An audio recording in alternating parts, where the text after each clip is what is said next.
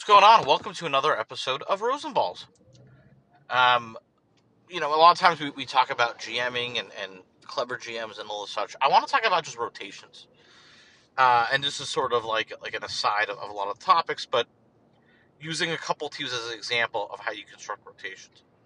So, what are the motifs that you need to comment on the NBA? Well, even taking a, a further step back, as the head coach, one of the biggest impacts you have is actually on your rotation, right? And this notion, which is totally true in basketball, if you ever played it, is it's really important to get the right five, you know, man unit uh, that makes sense together. Okay, uh, and ideally you want to make sure you you spread that unit out, right? You have always strong five man units on the court at every single time in the game because every minute counts, right? Like, you know, why have your worst players uh, at, at one point, right? Why have your worst players in the second and third quarters? Those matter too. Um, and and if they and, and, you're telling me, well, no, it matters closer to fourth quarter, then why do we start our, our, our, our you know, why do we have starters and all that? So I I want to you know poke a hole in it, and this is something more of like a, a challenging established beliefs thing, uh, which obviously is the you know, we've seen the sports over time. So let's talk about it further. So let's talk first about the concept of a starting lineup.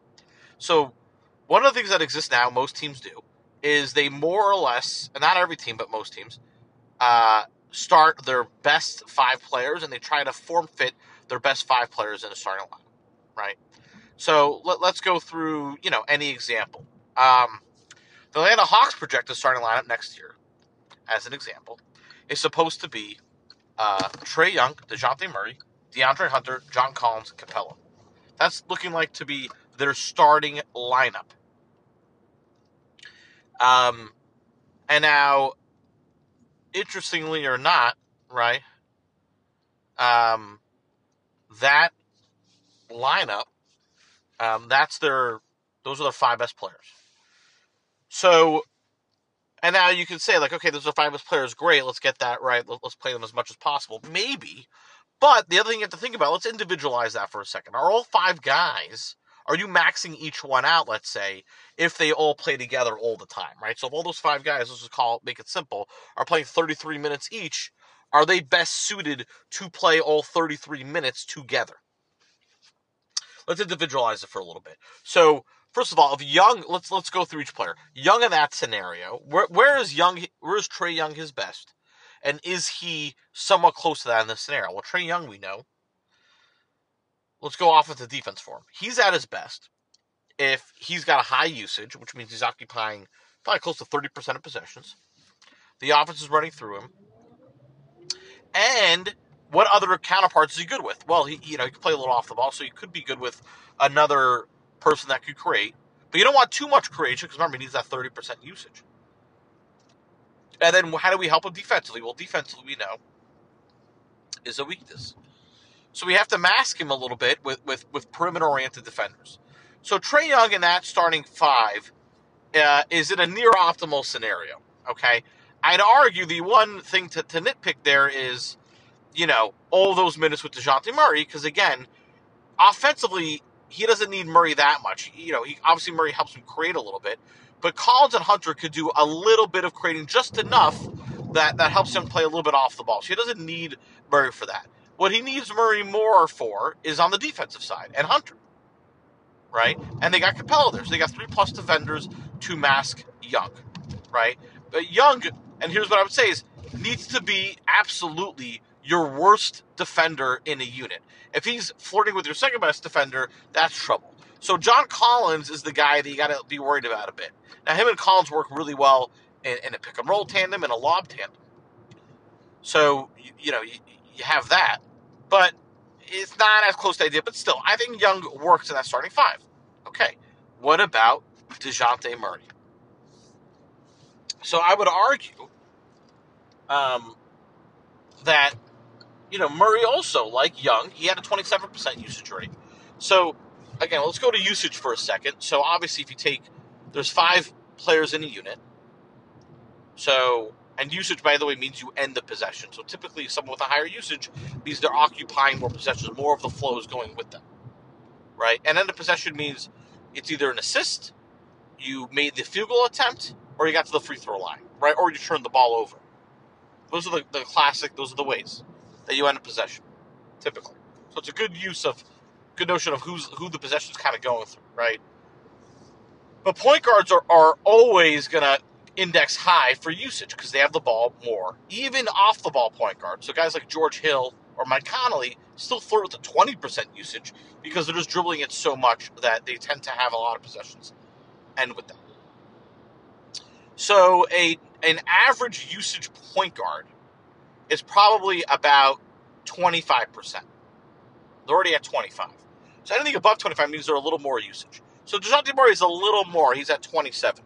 Now he's going to play a wing, so that could go down and work, but he's probably better suited to also kind of be the point guard right now. Young. So him and Young, I, I, I don't think they could definitely play well together, but they are probably maximized if you split them up to start the game so that they could they can actually dominate their own units, if you will, or be the main usage guy with their units, and also play some together. They, they, they, they combo both. So that's on Young and Murray. Now, now defensively, Murray's a stud, so he doesn't need anybody masking anything for him. So that's besides the point. That was a case for Young to mask a weakness. Let's keep going. DeAndre Hunter. So Hunter is an interesting one. This is where it gets this gets unique um, in this conversation. Hunter is actually probably best suited as a small ball four. Now he's he should be more of a primary four and can play the three versus a three who can play the four. I'll explain the difference. Right? You want him in more minutes playing the four, and then in tandem minutes with Collins, then he could he could, you know, switch back to the three. But by starting at the three, he's already likely going to have far more minute allocation to the three. And the difference is at the four, he can take players off the dribble. His offense opens up. His defense still stays the same. He's still going to be his element of defense uh, at either slot, but it's his offense that really opens up. He's going to get more perimeter opportunities and be able to take advantage of that at the four, and then hold his own even more so defensively. So you're, it, it's almost like you know, I always say this, right? It's a baseball analogy, but if you're signing like Mike Mussina, you want to be able to use his knuckle curve, right? It's when the Cavs got Kevin Love in that deal uh, when they had LeBron, Kevin Love, and, and the same case with Chris Bosh when he played with LeBron, got relegated to being an off the ball big man spacer. Those guys could do more things, both Love and Bosh. Bosh was able to take his man off the dribble.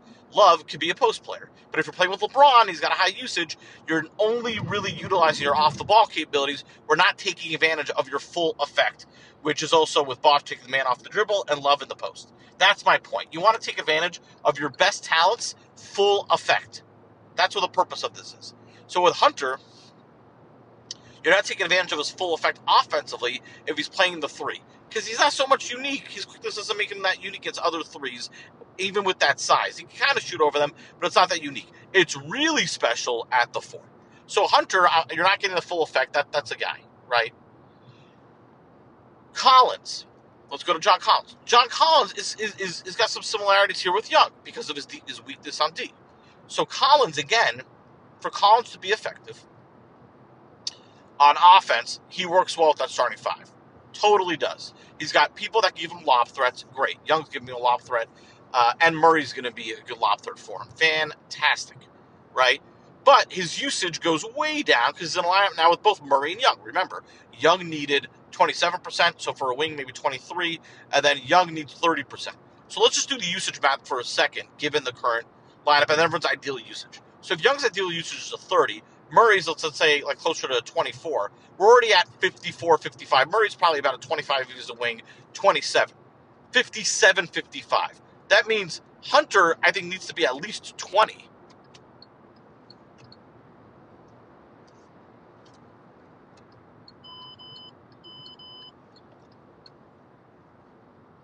Right? Um, Hunter needs to be at least 20, so now we're at 75. And then Collins needs to be at least 20. Now we're at 95. Even if you pro down that we're at 90. Capela needs at least 15. We're over 100. So you need to sort of get these guys. You need to get Youngest 30. You need to get Murray's 27 because those are really your better offensive talents. And ideally, you get Collins closer to 23 and you got Hunter closer to 23. The math doesn't work out with all of them in the starting lineup together, is my point. Okay? It, it, it just doesn't. We acknowledge this. So, and then on defense, Collins is actually best suited to be um, your worst. He probably he's probably better off being your worst offensive. Sorry, your worst defensive player. The problem that Atlanta has with, with Collins is Collins' defense gets uh, exposed more because of Trae Young. Because Trae Young is so weak on D, then Collins needs to compensate for him, and Collins can't compensate for anybody, and it's just, it's a bad domino, right? So you kind of want to separate Young and Collins because of defense. You don't want them on the same unit together. It's going to be too bad defensively. You, obviously, they have to play together a little bit, but I think you want to maximize the amount of time they're separate. Okay, and then you probably want Young and Hunter together, and you want Collins and Murray together because Young and Murray don't work as well, and Hunter and Collins don't work as well. And you can kind of see now how these sort of these dominoes play out, right? Doesn't mean they can't be in units together ever if you want to maximize the units that are apart, right? I think Capela and Okongwu, let's not get confusing, is more or less interchangeable. The one nuance I would say is Okongwu actually probably needs a little more usage than Capela. Capela doesn't need much usage. Okongwu probably closer to 15, probably 17. Capela closer to 14. Right? Not a big difference, but Okongwu has some playmaking abilities in the high post. You want to take advantage of that as well. So now when we do this, let's look deeper at the rotation. Let's talk about Bogdanovich, talk about AJ Griffin to kind of round this out. So Bogdanovich, who's slated to come off the bench, is a spacer, but he's also a weak defender. He's a better defender for his position, big asterisk, than Young and Collins. But he shouldn't be worse than he could be the second worst defender in a unit. If he's you know, second worst or the worst. That's kind of okay. And then AJ Griffin's another guy to look at. AJ Griffin is actually a good defender. Great. So he's another plus defender, and you don't necessarily, right? He helps with a Murray and uh, Capela or Kungo. So you kind of want so um, the the goal of this is really to figure out right. You need one of Capela and Kungo, you need one of Younger Murray, and you need one of Hunter or Collins, and then you basically want to fit the rest around him. And then space for the other guys too. Griffin is a great space, great three and D guy, at least that potential. So let's play it out. So the actual more ideal lineup, and the Hawks would never do this. They would never do this. And also, I want to be very clear. Just because you start doesn't mean you get 35 minutes. All of the guys, the starters that I mentioned, those five guys, still would get around 33, 30 minutes. And the backups I noted would still get like closer to 25, 28. So the minutes still work. It's just how you place them so they're maximizing the units. So actually, if I'm Atlanta, they would never do this. I want a caveat, but I would do this. I would start. I would probably go Murray, Bogdanovich, AJ Griffin, Collins, Capela to start, and then go Young, um, Hunter, and Okongwu off the bench, with obviously Young and Hunter getting, you know, Young would actually still get 35 minutes. I know it sounds insane, right? But I, that's how I would do it. And I could close I could close with my five most talented guys. I think you want to close with that, which is again the starting lineup. The starting lineup should basically flip to the ending lineup, if you will. That's what I'm basically doing here. I'm basically switching it, and then I'm, I'm creating the first, second, or third quarters to get everyone warmed up, if you will, and then you know getting people confident going into the fourth quarter. So it'd still end with Young, um, Murray, Hunter, Collins, Capela, and, or maybe flip in. I don't know. Um, you know, AJ Griffin or whoever instead of Capela because maybe you want offense. You know, with the, with the Capela piece maybe changing at the end game, but you get the point. But that's how you flip it. I bring that up because GMs don't think that way, or not GMs, coaches don't, and they just start their five best guys, right? Or or they peg them into positions. And there's a point I want to bring up about the Cleveland Cavaliers that we should learn from. So there's certain teams that just peg guys in positions we talked about, but really you just want to have a mix of you know, shot creation for yourself or others. You know, can you play make for yourself or others? We talk about this all the time. Ability to shoot and flexibility defensively. Your unit should have all three of those components, right? Every unit you play should have all three of those. So, look at any other team; they don't do that. Um, and Cleveland, which was a supposed to be a bad team, did well by going against the grain. Why? Because they actually did that. They, they made sure they fit those three things. That's why Lauri Markkanen started, even though he's considered a four or five. And he starts at the three, and people are like, what? But then offensively, by Markkanen starting, I still now get shooting, with Garland in there. I get enough shooting. I have enough playmaking now with Garland. Probably a little over reliance on Garland, but fine. And then defensively, Allen and Mobley, as long as they could defend wings, it works. You can have centers playing small forward, etc. I bring it up because I go to the Orlando Magic, who are now a case study to they could follow what Cleveland did. They probably won't, but they should. Orlando's an interesting case. I'll explain why. First, everyone's out of position. They're trying to force their five guys that they that they're the most talented. So they are likely going to start Cole Anthony, um, Jalen Suggs, Wagner, um, Paolo Banchero, and Wendell Carter Jr. That's their likely starting five. What they should do is start Suggs, Isaac, Wagner, Banchero, Wendell Carter Jr. So I completely eradicated their backcourt. Why? I'll explain. So Suggs, first of all, you drafted the guy to be a point guard, and you played him at shooting guard. You know, I we get knocked from position. You know, uh, Wagner can't play the two. Suggs can't play the two either. Why is he playing the two? He never played the two before. That's actually a really different position. Okay. Again, the NBA, if you want to do complexity of positions, it's actually like point guard. You know, let's call it wing, and then big. And they made Suggs, who never played a wing, they forced him into a wing slot. And honestly, right, not fair to Suggs. So you draft the guy high, let's see what he can do. So right off the bat, point one, I want Suggs at point guard right? We play pick and roll him a little bit more. He could be that George Hill type off the ball guy. He could be better than that. You got to test him at point guard. Okay, that means Cole Anthony comes off the bench. The Isaac point's big because he could defend wings really, really well. Your options instead now, if I put Cole Anthony, now Suggs' defense as a one isn't so prowess at the two, and Cole Anthony is a disaster defensively. So I just got way worse defensively if I have Anthony and Suggs, way better with Isaac in there.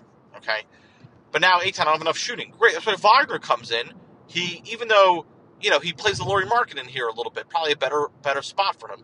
Wagner plays the three really well, right? Maybe even plays the two offensively, whatever that means. And and you use him in his shooting prowess. Banchero still does his thing.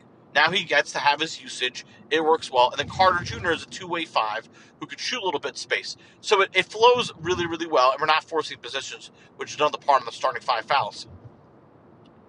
Now, look, you can tell me I, I totally negated my whole rotation thing. Orlando, a lot of teams, Orlando is at a category of riches where they need to figure out how the pieces they currently have fit together. Orlando, in my opinion, needs to do one step at a time. They're so bad, you know, they need to just get their top five that just get a core unit that works well together, that fits, and then get the rest through free agency and trade and figure that part out, right? And that's what I do with our. Uh, if I was Orlando, and I would have, uh, you know, I would still have Cole Anthony um, off the bench. Now, look, you could make it fit more for Orlando, make a really clean swap where you could have, let's call it Gary Harris starting at the two, and Suggs is still the one. Okay. Now, what that does is that allows Isaac now to easily come in off the bench. So you have Cole, Isaac, let's say Bamba, um, as a clean eight man rotation. Maybe throw a little Kiki in there right? Fultz is out of the rotation. If you do that eight man rotation, now Cole Anthony is the Trae Young in this scenario. He can still, you know, have a ton of minutes, but be that scoring punch. And now he's with Isaac coming off the bench. It works. Isaac is then a great defender, and then Bamba plays a little five four, and and that whole flow works even for a bad team. So that Harris at the two actually kind of works then because he's masked a little bit in that starting five, right? He, he's the worst or second worst defender. Um, that's that's fine for him right? But if you have Cole Anthony, you, you need to have Isaac, and then if you have those two, you know where Suggs playing and there's just bad loop. So that's what like if Orlando even done that, that's already an increase in wins, and just tighten the rotation too. Like, you know, you don't need to play everybody, even if you're a bad team. I know you want to try out guys, you don't need to. Orlando needs to, you, as a team, you want to figure out. You know, your first goal is to get into the the seven eight rotation lane, in my opinion, because you only need to play eight guys in an NBA game. You could play more, you definitely need to play at least eight, but get the eight, right? And then the same thing in the playoffs. Just the, the last three play a little less. But that that's that's how even I, I, I went through a good team example. This is a bad team example. We could do this all day, right? You know, like Chicago's another good one, right? They have too many offense in that starting five, not enough defense. Pretty simple. So why, why like you can't max LaVine, DeRozan, and Vucevic all at the same time. It just doesn't work. They're not additive. These pieces don't complement the way you think. You could have two out of three. So if you just ran a rotation where you're constantly having two out of three, you know, then it works. And you can replace one of them with Caruso, who's more of a defender, right? You know, keep swapping ball and Ayo, right? I think you want to have Ayo with Vooch because Vooch is a weak defender, Ayo is a good defender. And then Patrick Williams, Javonte Green, or Derrick Jones Jr. So, again, the, the class exam for Chicago is basically just split up those top three. That's it. And maybe make LaVine a sixth man. And if, if more teams went that route, it, it, it would work, right? Um, and, and team and players need to embrace it. Players need to embrace like just because you're not starting doesn't mean it's all over. You're still getting the same minutes, and you're probably closing the game. So like the numbers shouldn't be different. But as a team, now you have guys like a Zach LaVine, like a Trae Young, who would annihilate most teams. You know, let's say end of first quarter, beginning of second quarter rotation. You can actually dominate those times because now you have Young, you know, trying to um, you know easily sift through. But look, it's a copycat league, so obviously if one team did it, um, a lot of these guys would probably copy. But yeah, definitely the flow that's necessary, and um, you know works works for um, uh, would work would work quite well.